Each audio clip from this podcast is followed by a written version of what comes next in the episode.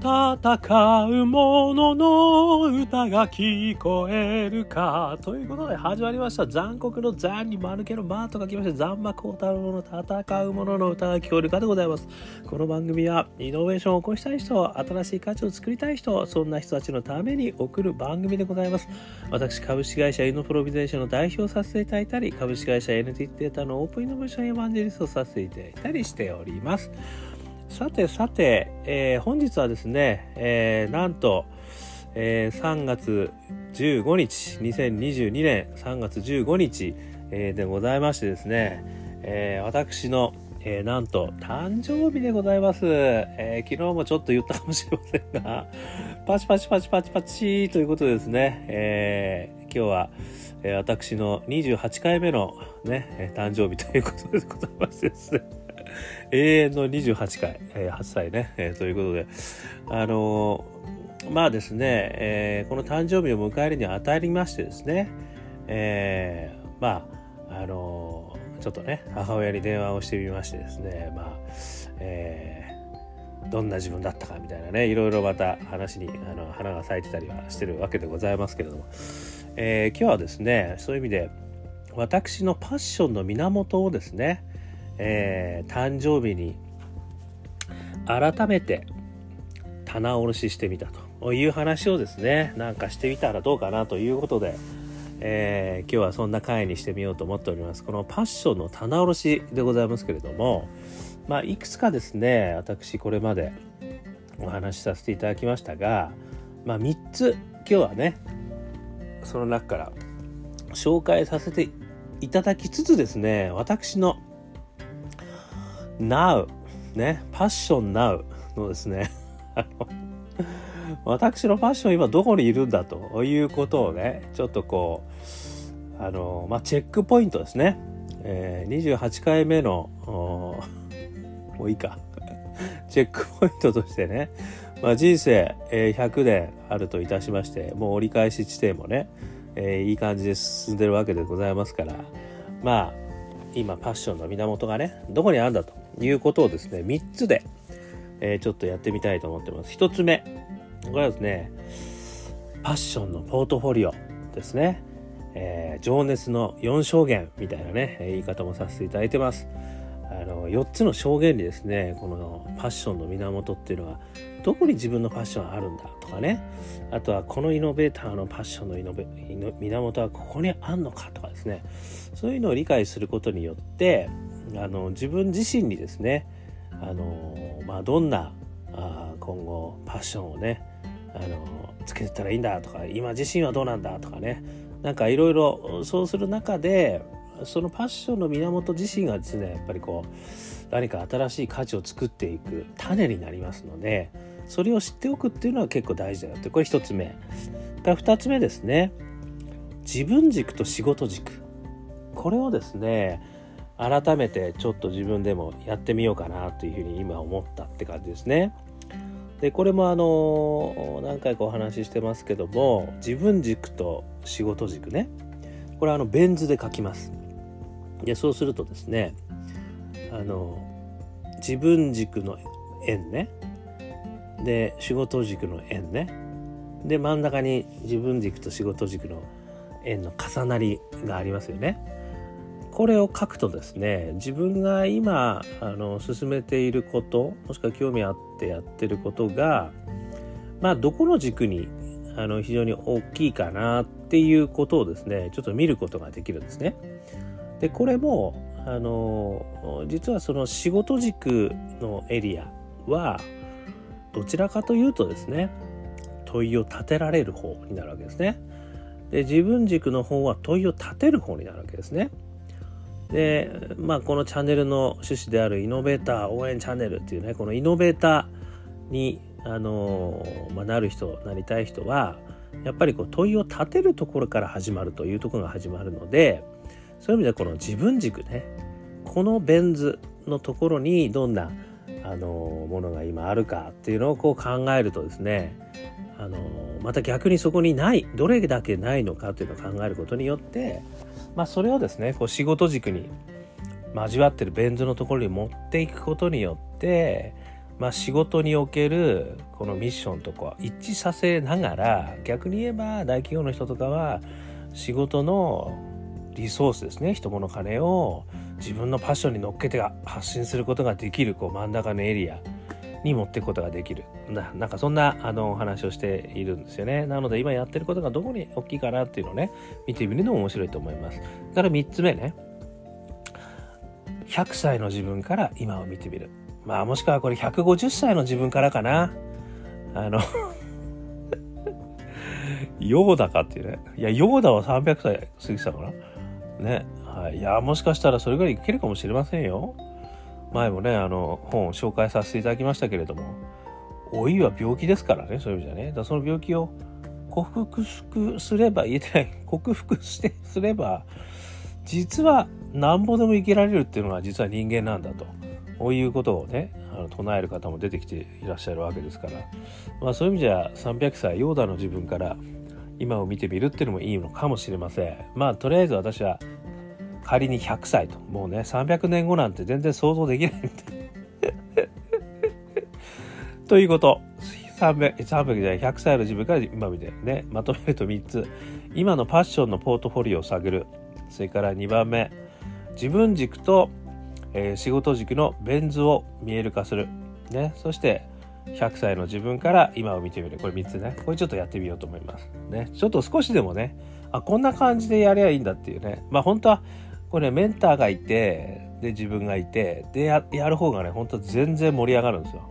やっぱ自分でやるって結構思い込み激しいからあの意外と深掘れなかったりするんですよね。まあちょっと簡単にねやってみましょう。まあこんなもんですよっていうそんなとこでも皆さんに分かってもらえればなというふうに思います。まあ一つ目ね今のパッションのポートフォリオを探るでしょ。でこれはパッションのポートフォリオ4軸あってこれもね本当はちょっと絵を見せればねすごく分かるんですけど一つはですねその縦軸にポジティブネガティブ横軸にオープンクローズこれがね重なるわけですね。そしてまずは一つ目ね一つ目の証言としてはポジティブで、えー、クローズ。ね、えー、自分向きでポジティブな気持ち。ここは私大好きパッションと呼んでるんですけど、これ大好きパッションね。私の大好きパッション。これはもうアカペラですね。もしくは歌ですね。もしくは音楽。もしくは、うーん、何かこう人が喜んでくれること自分が何かアクションすることで人が喜んでくれるもしくは人の笑顔だったりねなんかそんなのがあの私の大好きパッションにかなりある感じなんですよね。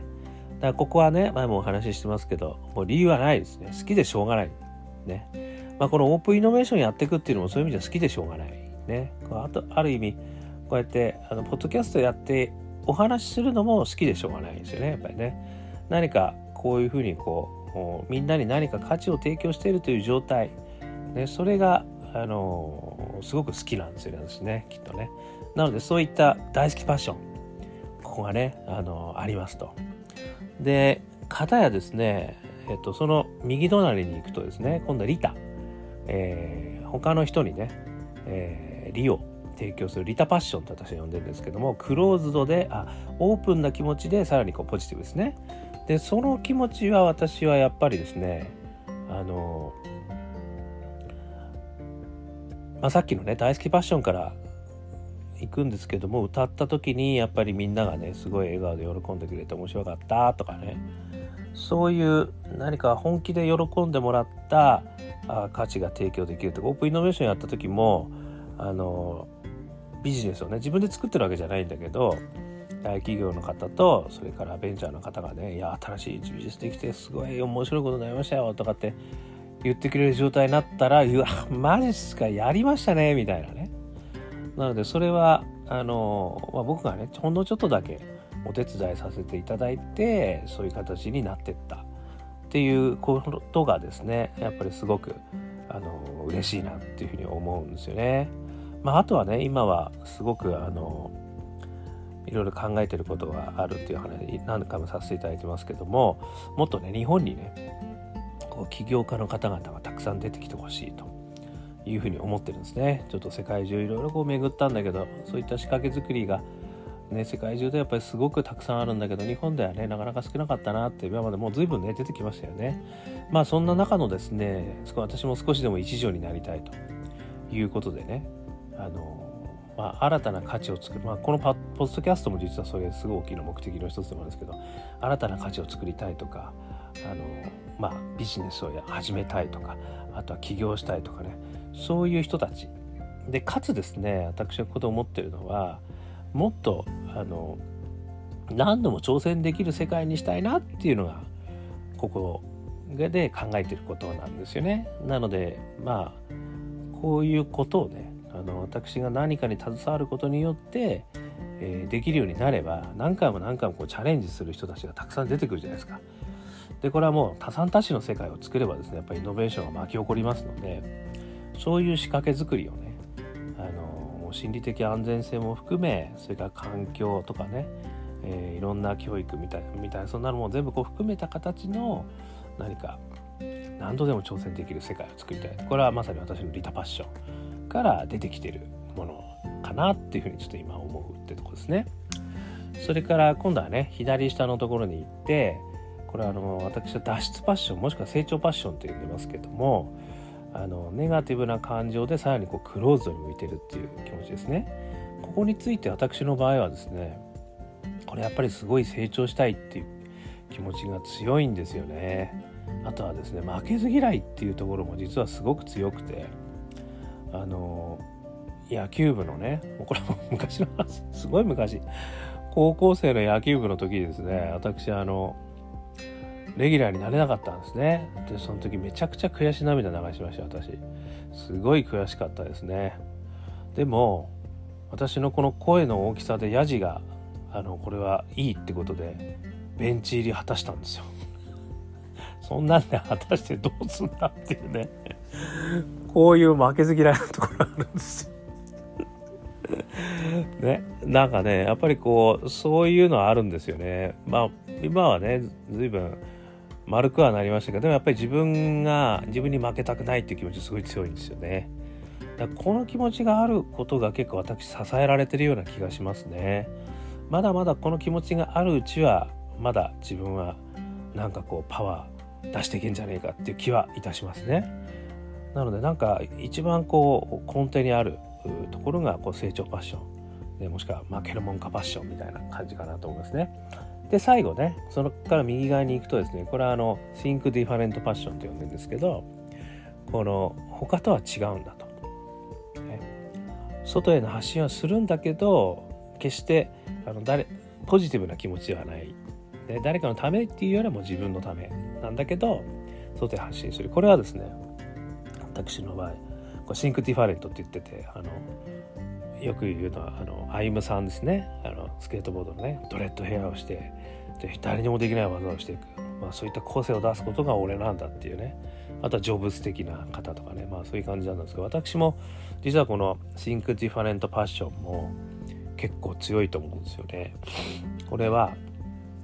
私の中にある新しいもの好きっていう気持ちはこの Think Different Passion のところにあるんだと思うんですよ。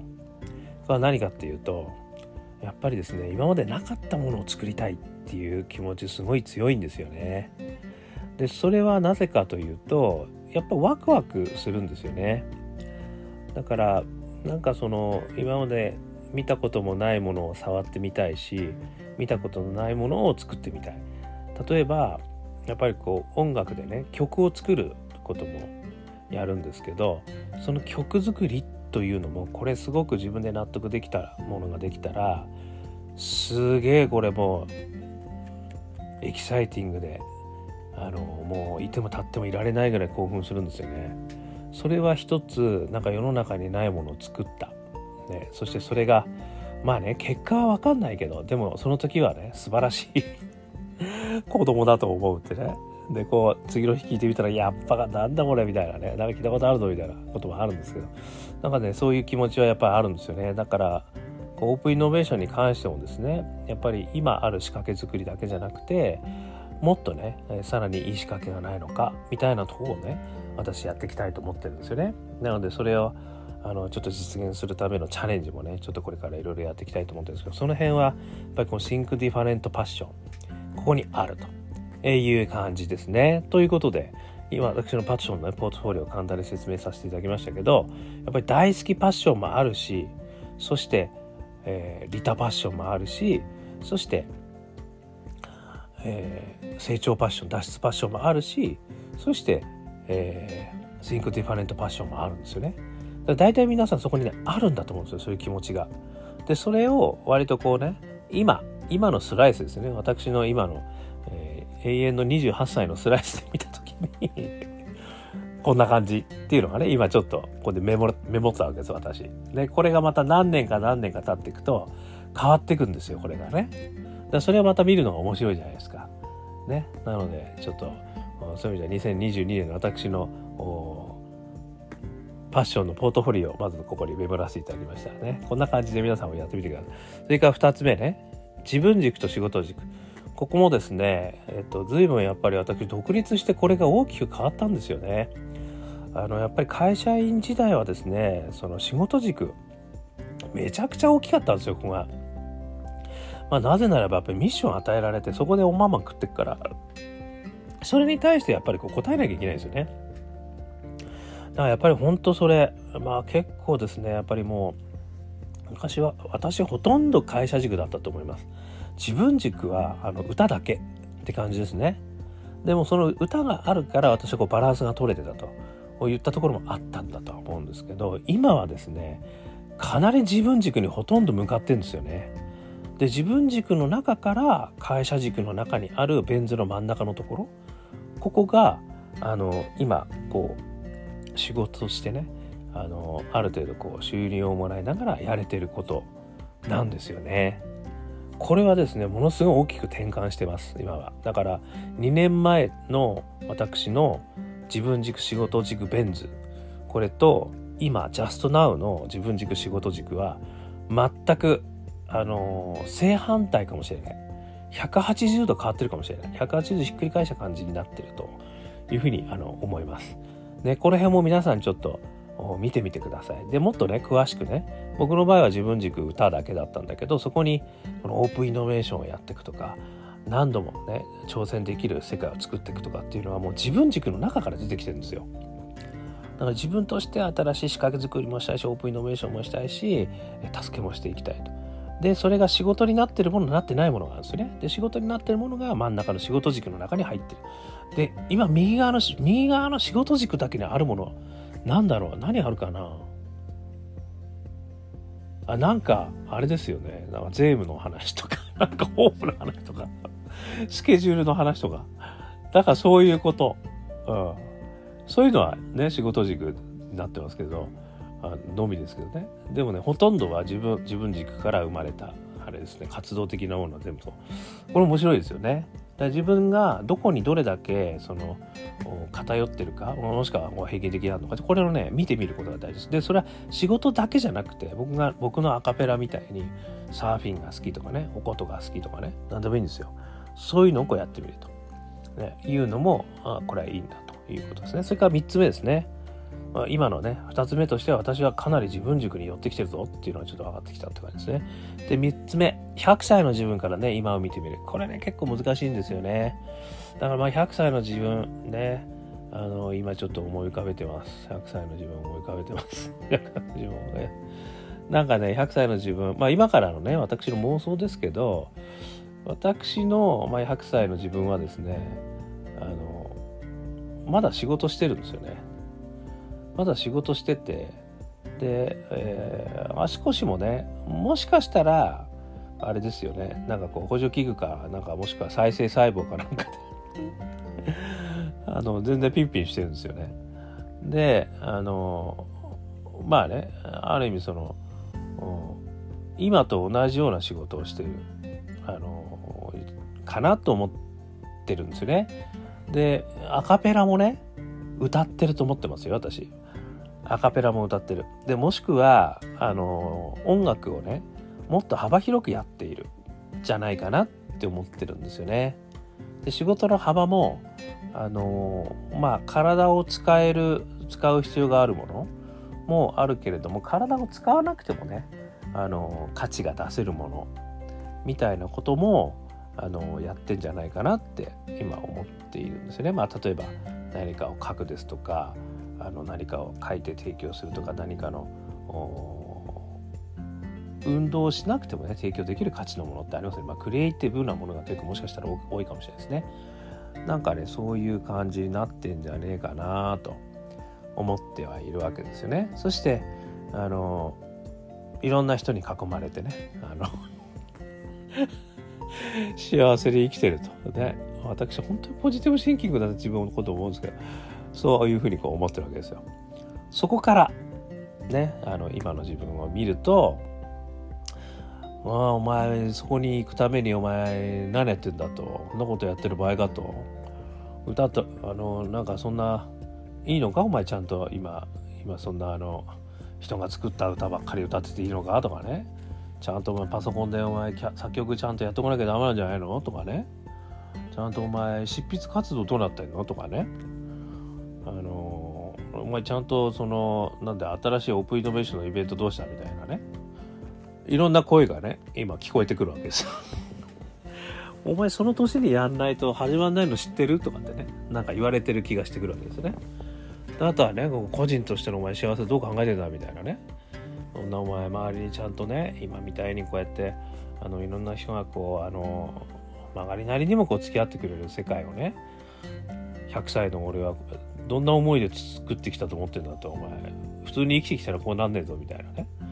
だからそうなんだったらお前ちゃんともっとね。あの大切な仲仲間をやっぱり大切にしなきゃいけないしもういろんな人たちもっとさらなる仲間づくりもねやっぱりちゃんとやっていかなきゃダメなんじゃないの？とかね。いろんな声が聞こえてくるわけですよね。もうねあのできてないことだらけなんですよ。そうするとね。すいませんすいませんでしたと。100歳の俺は本当申し訳ないと。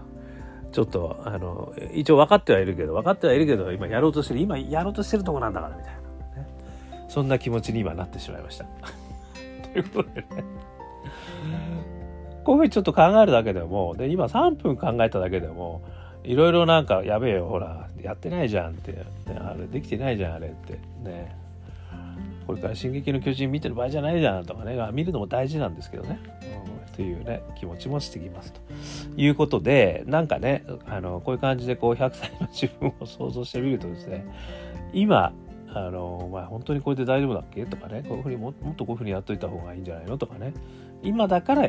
こう今だったらこのお前できるじゃんと。もう100歳になったらできないけど今だったらできるんだからこうやろうぜと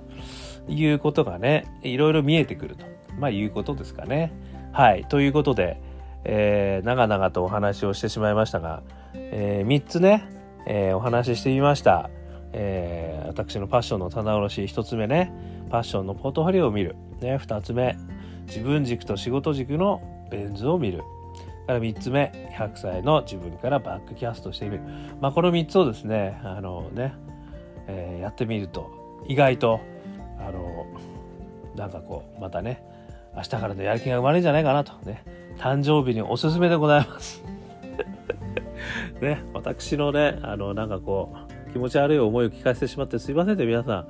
これは一つの例でございますんで。ねあのこの私が喋ったことじゃなくて皆さん自身のことをね、えー、やっていただければあのいいと思います、えー、ということでね、えー、今日は、え誕生日ということでこんなお話をしてみました。えー、少しでも参考になりましたら幸いです。アンカー .fm で毎日話してますよ、えー、登録してみてください。あとはね、え